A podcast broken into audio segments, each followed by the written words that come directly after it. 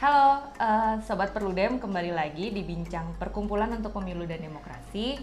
Hari ini uh, kita ada yang mau didiskusikan hal yang gak kalah penting terkait dengan pelaksanaan Pilkada 2020.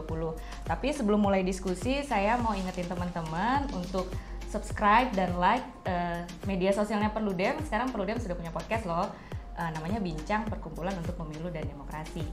Hari ini saya nggak sendiri, saya ditemenin penelitinya Perludem, Mas Fadli Ramadhan. Apa kabar Fadli? Baik, Mbak Denis, apa kabar? Baik, Alhamdulillah. Nah, uh, beberapa waktu ini kan kayaknya kita jarang ngomongin pilkada ya. Ya, uh, kita, kemarin pemilu. Ya, ya, kemarin ngomongin pemilu, lalu minggu, beberapa minggu lalu Perludem uh, ada evaluasi pemilu gitu ya. Nah, sekarang kan sudah semakin dekat ke tahapan pilkada. Ya. Kalau mau update dikit, Fat, sebenarnya sekarang tahapan pilkada itu uh, udah sampai mana ya? Oh iya. Uh, kan ini sepertinya uh, event pemilu kita nggak pernah putus ya. nih Mbak Denis. Kemarin 2019 baru aja selesai, mm -hmm. kemudian langsung disambut dengan eh, persiapan Pilkada mm -hmm. 2020. Mm. Pilkada 2020 pun uh, sudah berjalan cukup jauh sebetulnya. Mm -hmm. Kalau kita lihat dari awal mulai tahapannya itu kan dari September 2019 itu sudah mulai, September atau Oktober itu yeah. sudah mulai. Nah, kalau kita lihat hari ini ada beberapa tahapan yang sebetulnya sedang berjalan bersamaan. Mm Nah, pertama yang paling penting itu adalah uh, rekrutmen penyelenggara ad hoc. Kemarin sudah selesai uh, eh, 14 Februari itu terakhir rekrutmen panitia pemilihan kecamatan. Hmm. Nah, berikutnya akan dilanjutkan dengan rekrutmen PPS nih, uh, panitia pemungutan suara, lanjut nanti pemungutan uh, rekrutmen uh, KPPS. Okay. Nah, rekrutmen uh, PPS ini juga akan berbarengan dengan rekrutmen Panwas di tingkat kecamatan oleh pengawas pemilu. Hmm. Nah, ini menjadi uh, hal yang perlu untuk dipastikan berjalan dengan baik karena PPK, PPS dan termasuk nanti KPPS adalah ujung tombak penyelenggaraan pilkada sebetulnya. Nah, kalau kemudian rekrutmennya uh, tidak hati-hati dalam artian kan mereka akan jadi penyelenggara ya. nih. Hmm. Kalau kemudian dalam tubuh penyelenggara itu nanti masuk orang yang punya ke konflik kepentingan lah dengan pemenangan pilkada, bagian dari tim ses, bagian dari relawan, bahkan ada yang nanti anggota partai misalnya, itu bisa menjadi persoalan nanti di uh, ujung. Artinya akan ada konflik kepentingan. Nah makanya ini harus hati-hati yeah. betul dalam uh, melakukan rekrutmen uh, penyelenggara ad hoc. Nah selain rekrutmen penyelenggara ad hoc juga ada sinkronisasi daftar pemilih mm -hmm. untuk pilkada 2020 yang sedang berjalan. Yeah pada 26 Januari yang lalu, eh, Kementerian Dalam Negeri melalui uh, Direktorat Jenderal Kependudukan dan Catatan Sipil atau Dukcapil ya sudah menyerahkan uh, eh, DP4. DP4 itu daftar penduduk potensial pemilih pemilu ke KPU untuk 270 daerah yang pilkada. Nah, tahapannya sekarang KPU sedang melakukan sinkronisasi lah bahasanya ya, sinkronisasi uh, antara DP4 yang berisi peristiwa-peristiwa kependudukan terbaru, ya termasuk juga perpindahan yeah. Iya. uh, penduduk dari satu wilayah ke wilayah yang lain, kemudian angka kematian yang beralih dari TNI, uh, eh, yang beralih profesi jadi TNI Polri dan lain-lain, mm. itu akan dicek oleh KPU disinkronisasi uh, dengan DPT Pemilu 2019 terakhir. Mm. Nah itu yang nanti akan menjadi daftar pemilih sementara untuk kemudian dipublikasikan kepada pemilih untuk dicek apakah mereka sudah terdaftar atau belum sehingga ada ruang bagi mereka untuk uh, berpartisipasi. Nah, yang ketiga yang paling penting juga nih sebetulnya hari ini itu 20 Februari hari terakhir penyerahan syarat dukungan calon persorangan untuk pemilihan gubernur.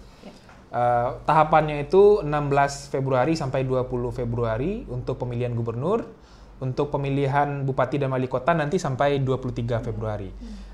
Uh, kita sempat dapatkan uh, list ya uh, kemungkinan daerah-daerah yang akan ada calon persorangan. Yeah. Seingat saya listnya juga dibuat oleh KPU. Mm-hmm. Ternyata cukup banyak juga uh, bakal calon persorangan meskipun kita belum tahu update-nya uh, berapa orang yang jadinya akan mendaftar. Mm-hmm. Tapi ini sangat uh, penting untuk kemudian melihat bagaimana uh, potret calon persorangan di 270 daerah yang akan pilkada, mm-hmm. termasuk juga bersiap-siap kemungkinan sengketa ya. dalam proses pendaftaran calon persorangan. Kira-kira itu sih Mbak Ninis ya. uh, update tahapan Pilkada 2020. Ya, nah uh, teman-teman tadi Fadli sudah sampaikan uh, bahwa dari kalau kita ngomongin aktor pemilu ya Fad, tadi yeah. kita bicara penyelenggara bahwa sekarang tahapan pemilu untuk menjelang Pilkada sedang ada rekrutmen untuk panitia ad hoc Ya. baik di KPU dan tingkat Bawaslu-nya. Eh, ini saya rasa penting ya KPU untuk mencari eh, apa penyelenggara yang berintegritas. Kemarin Ya. kan kita baru ada dengar eh, kalau boleh dibilang tsunami di KPU gitu Ya. ya. Sebenarnya momentum ini bisa WSE digunakan ditangkap. ya WSE ditangkap itu momentum ini bisa dipergunakan untuk KPU untuk mengembalikan lagi kepercayaan publik dengan merekrut penyelenggara di tingkat ad hoc yang eh, berintegritas, bersih, non partisan dan sebagainya. Itu dari segi penyelenggara. Lalu tadi juga dari segi pemilih sudah mulai eh, mensinkronkan data pemilih ya. Ya. Eh, Kemendagri sudah memberikan DP4 ke KPU, sekarang sedang dimutakhirkan dengan data pemilu terakhir. Eh, ini juga kita berharap berjalan dengan baik ya karena permasalahan DPT ini kan selalu menjadi masalah dalam pemilu atau pilkada dan selalu dibawa di ujungnya gitu ya ketika sengketa di Mahkamah Konstitusi dan sebagainya. Nah sekarang kita lebih mau ngomongin soal aktor tapi dari segi eh, pesertanya Fat. Ya. Tadi Fadli sudah cerita eh, kita mau eh, sudah ditutup hari ini pendaftaran calon Persoalangan perseorangan untuk gubernur. untuk gubernur ya. Nah, sekarang eh, kalau kita bicara pilkada, Fat, salah satu isu yang banyak diomongin orang gitu ya ketika pencalonan pilkada, tapi tindak lanjutnya eh, biasanya tuh menguap begitu saja dalam kaitan pencalonan. Salah satunya adalah masalah mahar politik dalam pencalonan. Nah, sebenarnya seberapa krusial masalah ini? Saya punya satu teori uh, soal mahar pencalonan ini, tapi ini mungkin agak jelek ya. Uh, kita dulu sering sebut ini kayak kayak kentut lah. Yeah. Mahar pencalonan ini kayak kentut. Apalagi sebetulnya mahar ini kan uh, pranata yang suci uh, yang harus diberikan oleh seorang dalam hubungan perkawinan. Tapi justru uh, sering dipakai dalam konteks uh, kandidasi buying dalam proses pencalonan kepala daerah. Kenapa tadi disinggung seperti teori kentut ya? Dalam setiap pilkada 2015, 2017, 2018, bahkan pilpres terakhir 2019 itu kan selalu riuh rendah soal isu mahar proses pencalonan. Itu isu eh, memberikan imbalan uang, barang dan segala macam kepada partai politik untuk kemudian eh, maju dalam proses eh, pencalonan atau mendapatkan tiket pencalonan lah, sederhananya begitu. Nah, secara regulasi ini hal yang dilarang sebetulnya. Iya. Kalau kita lihat di dalam undang-undang pilkada sudah ada larangan yang sudah cukup clear sebetulnya bahwa uh, bakal calon kepala daerah dilarang memberikan uang imba atau imbalan dan materi lainnya kepada partai politik yang akan mengajukan diri sebagai pasangan calon. Parpolnya juga sudah dilarang Iya. untuk menerima. Nah, tetapi memang uh, kita berhadapan dengan fenomena bagaimana sulitnya untuk mengungkap uh, praktik pemberian uh, uang, praktik pemberian barang ini antara bakal calon kepala daerah dengan uh, partai politik, uh, Mbak Dinis. Karena ini selalu saja terjadi di ruang-ruang yang sulit untuk diakses oleh pengawas pemilu kah, oleh aparat penegak hukum kah, atau kemudian oleh uh, aktor-aktor yang punya peranan harusnya untuk mengungkap ini. Jadi memang selalu sulit. Nah, eh, tantangannya lagi eh, isu kandidasi buying ini atau sering kita kenal dengan mahar politik ini selalu ribut ketika proses pencalonan sudah selesai. Betul. Nah, yang meributkan adalah orang-orang yang gagal, Gagal jadi calon. ya. Nah, ketika mereka sudah dimintai uang misalnya oleh eh, oknum partai politik, oknum partai politik ya, jangan marah semua anggota partai politik. Nah, eh, kemudian eh, sudah memberikan atau kemudian sudah memberikan separuh atau berbagai macam fenomena lah. Tapi pada ujungnya mereka gagal jadi calon, baru kemudian mereka eh, menyampaikan bahwa mereka dimintai uang oleh partai. Nah, ini yang kemudian eh, proses kandidasi buying ini rame di ujung saja. Sehingga kita berhadapan dengan regulasi, ya ada larangannya, tapi memang kita harus akui regulasinya pun sulit untuk dilaksanakan. Nanti kita bisa bahas kenapa sulit untuk dilaksanakan. Yang kedua, ini selalu rame di ujung, sehingga sulit untuk kemu- kemudian menarik lagi uh, proses pengungkapannya ke belakang. Nah, makanya sebetulnya kalau mau jujur, beberapa uh, elit partai politik pun kan sebetulnya sudah mengakui juga Iya. bahwa memang kita memang memerlukan biaya untuk proses uh, kandidasi ini. Dalam uh, ketentuan normatif sebetulnya bisa dibenarkan pemberian uh, uang kepada dari bakal calon kepala daerah kepada partai politik. Nah, tapi jangan dipotong sampai di sini karena nanti bisa salah tangkap orang yang mendengar. Pemberian uang itu dalam artian sumbangan dari bakal calon kepala daerah kepada partai politik. Artinya sumbangan dari pihak ketiga kepada Yeah. partai politik. Itu adalah perbuatan yang sah menurut undang-undang partai politik. Dan tapi itu ada batasannya, ada ketentuannya, ada prasyarat-prasyarat yang harus dipenuhi. Misalnya harus mengikuti batasan sumbangan yang diatur dalam undang-undang partai. Jadi nggak boleh juga angkanya berlebihan. Yang kedua itu harus dicatatkan dan harus dilaporkan oleh partai. Jadi sebetulnya bahwa eh, partai politik mau mengatakan ya kita eh, perlu sumbangan dari pihak ketiga untuk membiayai organisasi partai, untuk persiapan kampanye dan lain sebagainya. Ya boleh saja, Eh, tapi ditransparankan, dicatatkan. Nah, problemnya selama ini itu kan tidak dilakukan. Jadi selalu saja eh, itu terjadi di ruang-ruang gelap Ya. dan kemudian sulit untuk diungkap dalam proses penegakan hukum sehingga eh, kita selalu saja meributkan hal ini dalam tataran eh, wacana di ruang publik saja. Nah, kenapa ini jadi soal? Kan itu yang penting. Ya. Kenapa mahar politik ini jadi soal?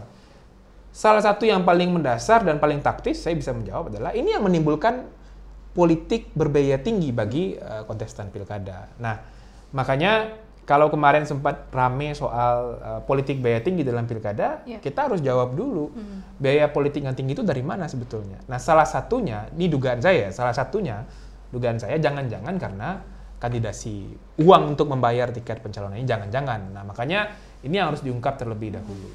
Ya, eh, terkait tadi politik biaya tinggi ya, karena tadi ya Fadli sudah cerita eh, bahwa eh, bakal calon itu harus memberikan sejumlah uang yang nilainya tidak besar, tidak kecil Tidak pasti kecil. eh, besar gitu ya kepada partai politik dan kemudian dianggap ini menjadikan politik biaya tinggi. Nah, sayangnya eh, apa masalah ini kemudian eh, beberapa pihak justru oh ya sudah tidak perlu pilkada secara langsung gitu Nah, kan iya, Nah, akhirnya iya. kan ada wacana ya sudahlah kalau begitu pilkadanya melalui DPRD saja. Apakah memang eh, betul begitu kah solusinya? Apakah betul itu obatnya gitu ya? Jadi eh, kan ada istilah ya jangan garuk yang nggak gatel dong. Nah, rambutnya. betul. Saya takut nanti kita jadi salah obat. Ya. Nah, kalau kita salah obat eh, malah menimbulkan penyakit yang lain, eh, bisa-bisa efeknya berbahaya. Nah, begitu juga dalam konteks penyelesaian persoalan eh, politik biaya tinggi ini. Makanya eh, kita selalu di Perludem dan juga pasti teman-teman eh, yang memberikan perhatian yang serius terhadap soal-soal ini selalu mengatakan jangan mensimplifikasi persoalan politik biaya tinggi dengan mengalihkan pemilihan kepada DPRD. Nah, itu pertama. Yang kedua, harus dijawab dulu secara eh, mendalam, secara terukur, politik biaya tinggi itu sebetulnya disebabkan oleh apa? Betulkah politik biaya tinggi itu hanya disebabkan oleh sistem pemilihannya yang langsung atau ada variabel-variabel penting dalam proses pemilihan kepala daerah yang menyebabkan biaya politik itu menjadi tinggi? Ya. Biaya politik ini kan ada dua, Mbak, sebetulnya. Biaya penyelenggaraan Ya. yang itu dikelola oleh KPU, termasuk juga pengawas, biaya keamanan, dan biaya kontestasi yang dikeluarkan oleh si uh, pasangan calon. Nah, ini terminologi politik biaya tinggi ini yang mana ini? Jangan kemudian semuanya dicampur adukan gitu. Nah, kalau kemudian kita mau mengevaluasi pilkada, saya kira sepakat. Saya yakin Mbak Ninis juga sepakat, teman-teman dan penonton juga pasti sepakat bahwa harus ada evaluasi terhadap pilkada. Tapi eh, kita harus menjawab dulu, politik tinggi itu eh, disebabkan oleh apa? Nah, jangan-jangan seluruh biaya yang tinggi itu disebabkan oleh hal-hal atau perbuatan-perbuatan, perilaku-perilaku yang memang sudah dilarang di dalam regulasi betul. pilkada. Tadi kita sudah singgung soal eh, mahar pencalonan misalnya atau biaya membeli tiket pencalonan dari partai politik. Jangan-jangan itu satu. Yang kedua, dalam praktik eh, politik uang misalnya. Dan kan itu kan terungkap dalam beberapa kasus pilkada, dalam beberapa kasus pemilu legislatif, itu kan terungkap bahwa praktik menebar uang kepada pemilih itu memang masih terjadi. Nah, jangan-jangan itu yang menyebabkan politik biaya tinggi. Kalau itu yang menyebabkan politik biaya tinggi, tentu obatnya bukan mengganti Iya. sistem, tapi ada beberapa hal dalam jangka pendek dan jangka panjang yang bisa kita lakukan. Jangka pendek misalnya, ya efektifkan dong proses penegakan hukumnya. Padahal itu kan perbuatan yang memang sudah dilarang. Dan yang kedua, ayo kita bangun sistem yang jauh lebih transparan. Kita mau kita jujur lah bahwa memang proses kontestasi butuh biaya, partai politik butuh biaya untuk menjalankan organisasi, ya kita jujur terbuka untuk itu. Tapi ayo dong dibuka, dicatatkan. Apakah itu bisa dinilai sebagai eh, biaya awal kampanye? Nanti harus dilaporkan di laporan awal dana Ya, kampanyenya, dicatatkan saja. Jadi mau nyumbang 1 M misalnya atau mau nyumbang berapa ratus juta hmm. Itu harus merujuk kepada ketentuan undang-undang partai bahwa ada orang ataupun badan usaha yang boleh menyumbang kepada partai. Hmm. Itu dicatatkan dan dilaporkan. Nah, jadi kalau kemudian e, dikatakan regulasinya tidak ada, tidak sepenuhnya benar juga. Hmm. Tapi kalau dikatakan bahwa sulit untuk dilakukan penegakan hukum terhadap praktik kandidasi buying ini ya iya kita kan bisa melihat kan dari pilkada 2015 ya. 2017 2018 sampai pilpres 2019 mudah-mudahan saya nggak keliru nih belum ada yang ya. terselesaikan secara ya. hukum sampai selesai nah e, belum ada yang terselesaikan gitu ya tadi hmm. kita Fadli sempat bicara soal penegakan hukum nah e, biasanya ya e, yang kita lihat di media-media ini kan kasus ini di blow up ketika ada bakal calon yang kemudian Gagal. tidak jadi tidak jadi dicalonkan hmm. sementara dia sudah memberikan sejumlah uang kepada partai politik. Nah, artinya kan si orang ini dia e, menyampaikan hal tersebut ke media. Hmm. Nah, kita punya Bawaslu sebenarnya. Hmm. Nah, ketika Bawaslu misalnya melihat ada e, hal hmm. tersebut di media gitu kan. Nah, dia sebagai Bawaslu apakah dia bisa menjadikan itu temuan atau harus menunggu laporan dari yang bersangkutan? Sangat bisa jadi temuan, Mbak. Okay. Karena uh, Bawaslu itu hmm. bisa memproses sebuah uh, dugaan pelanggaran kan dengan uh, dua pintu masuk lah. Hmm. Pintu masuk sana atau pintu masuk situ misalnya kan. Nah, pintu masuk pertama itu lewat uh, hasil pengawasan mereka. Yeah. Dan itu misalnya bisa mereka jadikan temuan. Hmm. Misalnya beredar informasi uh, di masyarakat hmm. atau di ruang publik terkait dengan adanya praktik uh, mahar pencalonan atau praktik pemberian dugaan ya, dugaan pemberian uang kepada uh, partai politik misalnya. Nah, itu bisa jadi temuan mereka. Mhm. Tidak perlu menunggu laporan. Kalaupun ada laporan, itu tentu akan jauh lebih baik lagi. Nah, Bawaslu kemudian memang uh, memperdalam informasi itu, memanggil para pihak, mhm. melakukan klarifikasi, melakukan pendalaman-pendalaman, mhm. untuk kemudian membuat terang peristiwa ini, atau paling tidak, konstruksi dugaan praktik kandidasi buying itu bisa terang. Ya. Meskipun uh, tidak terselesaikan secara hukum, karena memang kalau kita lihat undang-undang pilkada itu memang agak sulit juga menyelesaikannya. Hmm. hmm. Karena harus dibuktikan dulu sanksi pidananya, yeah. praktik mahar politik itu. Hmm. Sementara baru kemudian dapat diputuskan dia didiskualifikasikah, kemudian dia tidak boleh mencalonkan lagi di pilkada berikutnya dan lain sebagainya dan sebagainya. Tapi memang ini agak memang agak membingungkan konstruksinya di dalam undang-undang pilkada. Tapi bagi publik sebetulnya atau paling tidak bagi kita lah, uh, proses dugaan-dugaan kandidasi buying itu mesti dibuat terang. Paling tidak konstruksi uh, kejadiannya itu seperti apa sehingga orang bisa paham bahwa ternyata ini loh. Yang terjadi dalam sebuah proses kandidasi yang hmm. membuat uh, proses pencalonan kita menjadi tidak uh, fair ya tidak fair karena memang orang uh, gagal menjadi calon ya karena persoalan uh, uang. Gitu.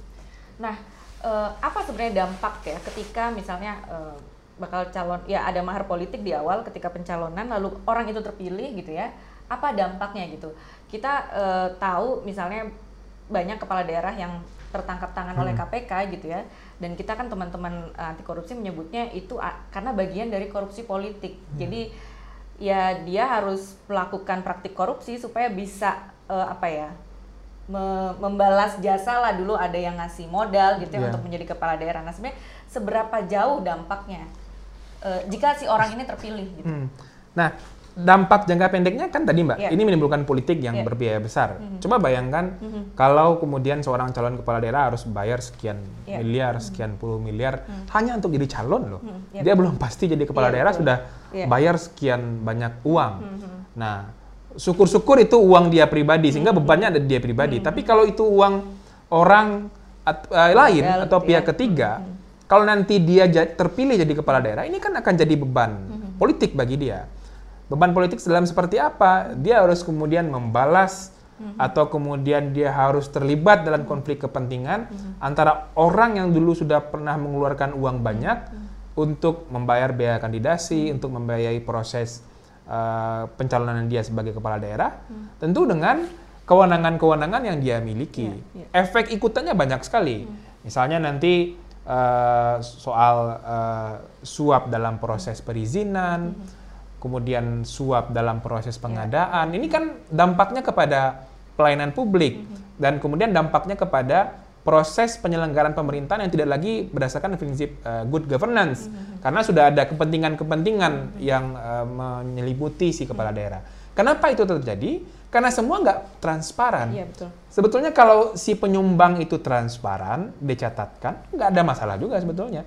Sepanjang dia uh, nanti uh, memberikan sumbangan itu dicatatkan dan dia terbuka mendukung si kepala daerah juga kan juga nggak ada masalah. Dan hmm. dalam beberapa praktik kan beberapa orang kan sebetulnya sudah menunjukkan itu. Nah itu sebetulnya yang dikhawatirkan biaya politik yang tinggi, kemudian yang kedua membuat hmm. si kepala daerah uh, terlibat di dalam konflik kepentingan untuk membalas hmm. baik itu membalas jasa, hmm. baik itu membalas kepentingan ekonomi yang dampaknya membuat penyelenggaraan pemerintahan menjadi tidak hmm. sehat. Tidak lagi berdasarkan prinsip good governance dan parahnya nanti itu akan berimbas kepada eh, praktik-praktik uh, korupsi yang kemudian itu akan menjadi beban bagi si daerah itu sendiri ya. Suap dalam pengadaan misalnya, izin konsesi, perizinan dan lain sebagainya. Nah, uh, ini kan berarti ada masalah dalam uh, pendanaan kampanye juga ya, hmm. uh, walaupun konteksnya pencalonan, tapi yeah. kan uh, apa dana kampanye itu kan dimulai sejak awal tahapan kan, bukan ketika masa kampanye saja. Nah di pemilu legislatif gitu ya, kalau kita mau lihat laporan dana kampanye, memang kita tidak bisa uh, mengetahui secara detail hmm. sebenarnya uang itu dipergunakan untuk yeah. apa jadi misalnya ada, uh, jadi, kan dia, dia sifatnya gelondongan, misalnya jasa satu juta gitu ya, tapi kita tidak pernah tahu jasa itu apa, jasa itu apa gitu ya. Nah di pilkada kan juga juga demikian gitu. Nah KPU kan sebenarnya punya sistem laporan dana kampanye sidakam gitu. Nah sebenarnya dengan adanya uh, apa ya sistem aplikasi ini kan sebenarnya tujuannya untuk lebih harusnya mempermudah dalam membuat pelaporan gitu ya. Publik juga menjadi lebih tahu oh uangnya berasal dari sini dipergunakan untuk itu gitu ya. Untuk apa gitu. Nah sebenarnya apa masalahnya ketika dana kampanye ini tidak pernah uh, bisa uh, efektif dan uh, baik gitu setidaknya baik dari segi uh, standar uh, apa ya pelaporan secara akuntansi laporan keuangan gitu ada ada masalahnya di mana saya uh, juga uh, tidak berani menyimpulkan hmm. secara pasti sebetulnya hmm. masalahnya di mana. Tapi uh, dugaan awal saya adalah uh, si calon kepala daerah memang tidak mau uh, semua sumber-sumber uh, dana kampanye hmm. yang real ya, yeah, yang dia keluarkan yeah. itu tercatat dan dilaporkan. Hmm. Kenapa itu dihindari ya? Hmm. Bisa juga hmm. untuk menghindari hal-hal uh, yang lainnya, misalnya hmm. pajak lah, okay. ataupun kemudian menghindari uh, mengaburkan siapa yang memberikan sumbangan karena itu akan berdampak juga kepada misalnya kalau nanti orang yang menyumbang ini mendukung calon yang menang ya syukur. Yeah. Itu akan memberikan uh, insentif yang lain bagi dia misalnya. Hmm. Kan kira-kira praktiknya selama ini seperti itu. Ya kita harus jujur juga. Hmm. Kalau kemudian nanti tiba-tiba yang dia sumbangkan itu adalah calon yang kalah, yang menang uh, lawan politiknya. Hmm. Kalau misalnya si penyumbang ini orang yang punya bisnis, Mbak, yeah. itu dia akan khawatir bisnisnya akan okay. terancam. Apalagi dalam konteks lokal ya. Mm -hmm. Dan praktik itu kan memang terjadi. Mm -hmm. Bisnisnya terancam lah, uh, dan dia mendapatkan uh, kondisi-kondisi yang tidak nyaman lah. Mm. Karena memang kita masih ada di kultur yang seperti itu. Nah, makanya uh, banyak sekali kemudian aktivitas-aktivitas real kampanye itu tidak dilaporkan. Kita harus jujur lah bahwa laporan-laporan dana kampanye yang disampaikan kepada KPU itu mayoritas kan sebetulnya belum mencerminkan ya, ya. semua aktivitas real di dalam uh, laporan kampanye. Bukan actual cost. bukan actual cost-nya. Nah, hmm. padahal regulasi kita mem me hmm. meminta kepada kontestan pilkada itu untuk melaporkan dana kampanye secara jujur. Hmm. Kalau tidak jujur melaporkan dana kampanye, sanksinya juga tidak main-main, sanksi diskualifikasi, sanksi pidana dan lain sebagainya. Nah, oleh sebab itu menurut saya uh, momentum pilkada ini harus harusnya bisa jadi titik balik hmm. untuk kemudian mendorong perbaikan uh, tata kelola pelaporan dana kampanye. Kita kan juga ada lembaga Bawaslu yang semakin iya, kuat ya. Dan kita berharap lembaga Bawaslu yang semakin kuat ini juga bisa memberikan fokus yang lebih terhadap uh, pengawasan dana kampanye. Bagaimana caranya? Hmm. Bisa memberikan salah satu fokus pengawasan terkait dengan aktivitas kampanye si pasangan calon. Hmm. Jadi dengan mengawasi secara uh, mendalam aktivitas kampanye pasangan calon, tentu Bawaslu akan mendapatkan rekaman yang cukup utuh hmm. terkait dengan berapa sih kira-kira real cost yang dikeluarkan si pasangan calon dengan. Semua metode kampanye dan semua aktivitas kampanye yang dia lakukan. Hmm. Jadi lembaga Bawaslu kan bisa sem bikin hmm. semacam uh, appraisal ya, ya penaksiran, ya, penaksiran, ya. penaksiran sederhana lah kira-kira begitu Mbak. Untuk kemudian menaksirkan kira-kira dengan aktivitas kampanye ya. A, B, C sampai Z itu berapa sih yang dia keluarkan dalam real kampanye? Hmm. Dan ini tinggal dibandingkan saja dengan laporan yang disampaikan kepada KPU. Hmm. Kalau ada yang jomplang hmm. berdasarkan hasil penaksiran ya. Bawaslu misalnya mengeluarkan angka X sementara yang dilaporkan KPU Y itu kan harus diklarifikasi. Ya, Bawaslu bisa memanggil. Bawaslu bisa memanggil sebagai sebuah dugaan ya. adanya ketidakjujuran dalam pelaporan kampanye. Itu pelanggaran serius hmm. dalam pilkada. Hmm. Nah, kita berharap uh, Bawaslu bisa fokus ke sana. Hmm. Nah, makanya uh, momentum pilkada 2020 hmm. karena ini kan sudah uh, apa namanya? sudah uh, selesai ya pemilu 2019, fokus bisa diberikan kepada hmm. apa? Pilkada 2020 dan kita berharap ini bisa jadi titik balik lah. Oke. Okay terakhir Fat uh, apa Sudah terakhir ya? terakhir.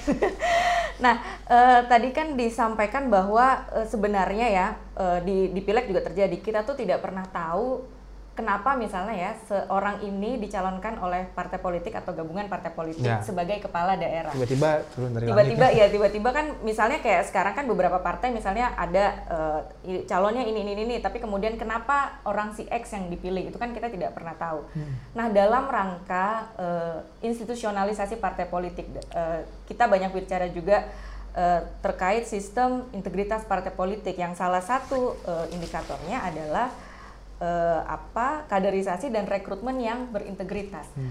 Nah dalam rangka itu kan sebenarnya kalau di undang-undang partai dan di undang-undang pemilu itu sebenarnya kan kalau kita baca seolah-olah ya diserahkan ke partai karena dilakukan secara demokratis tapi terserah uh, bukan terserah tapi uh, dia tergantung bagaimana ADART partai. Nah bagaimana seharusnya perbaikannya? Ya. Hmm. Uh, ini ini uh, apa pertanyaan ini penting dan juga sekaligus menegaskan bahwa kita sama sekali tidak anti partai. Betul. Kenapa ini didiskusikan? Karena kita ingin memperkuat partai, karena partai yang lebih kuat, partai yang lebih baik itu adalah cikal bakal demokrasi yang jauh lebih baik juga. Nah makanya dorongan untuk terus terus memperbaiki institusi partai kan kita lakukan. Nah salah satu hal yang sangat penting untuk kita perbaiki bersama, tentu tentu juga dengan teman-teman partai politik adalah soal mekanisme kandidasi partai politik ini. Nah, dalam konteks pilkada, dalam konteks pileg, semuanya memang harus uh, kita coba diskusikan lagi dan kita perbaiki. Uh-huh. Salah satunya adalah mesti ada paling tidak, Mbak, alasan yang bisa dijelaskan kepada partai di oleh partai politik kepada publik, kenapa sih partai memilih si A, si B, si C sebagai calon kepala daerah? Uh-huh. Bagaimana mekanisme rekrutmennya? Kenapa si A yang mencalonkan dan tidak si B misalnya? Yeah. Karena kan kader partai politik kan banyak. Nah, itu yang kemudian bisa menjadi alat ukur awal sedemokratis apa kemudian partai politik membangun uh, sistem kaderisasi dan sistem rekrutmen politiknya. Karena partai kan bagi bagi saya partai itu institusi publik. Uh mhm. -huh. Karena partai nanti yang akan uh, menghasilkan orang-orang yang akan menjadi pejabat-pejabat uh, publik, pejabat-pejabat politik. Nah, makanya pelibatan publik dari awal karena orang yang nanti akan terdampak langsung terhadap kebijakan-kebijakan si kepala daerah harus dilibatkan. Paling tidak itu dulu, mulai dari kenapa sih orang ini dicalonkan, apa mhm. alasannya.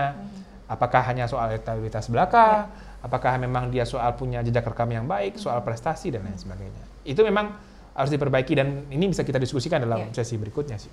Oke, Fat, karena waktu terbatas, terima kasih ya. Mas Wadli sudah uh, sama-sama Mbak Denis ada di bincang Perludem. Nah, saya rasa teman-teman tema ini uh, bisa jadi bahan diskusi juga ya nanti hmm. ketika apa sudah ada kita udah tahu nih calon-calon calon kepala daerah mungkin bisa mengkritisi juga gitu ya hmm. kepada partai politik kan publik juga bisa berpartisipasi. Nah ikut diskusi bisa komen juga di iya, bawah ya, bisa di, bisa nanti dibalesin ya, gitu ya. Sekali lagi uh, saya mau sampaikan ke teman-teman bahwa Perludem uh, sudah punya podcast podcastnya Bincang Perkumpulan untuk Pemilu dan Demokrasi. Jangan lupa di subscribe, di like, juga dan didengerin, uh, dan didengerin uh, di semua uh, apa platform media sosialnya Perludem dan dalam rangka mendukung kerja-kerja Perludem boleh dong ya promosi. Boleh. Kita punya sejumlah publikasi misalnya ini publikasi yang baru Fresh from the Oven panduan penerapan teknologi pungut hitung kajiannya Perludem dan di Internasional India. Teman-teman kalau mau pesan bisa menghubungi admin Perludem atau juga bisa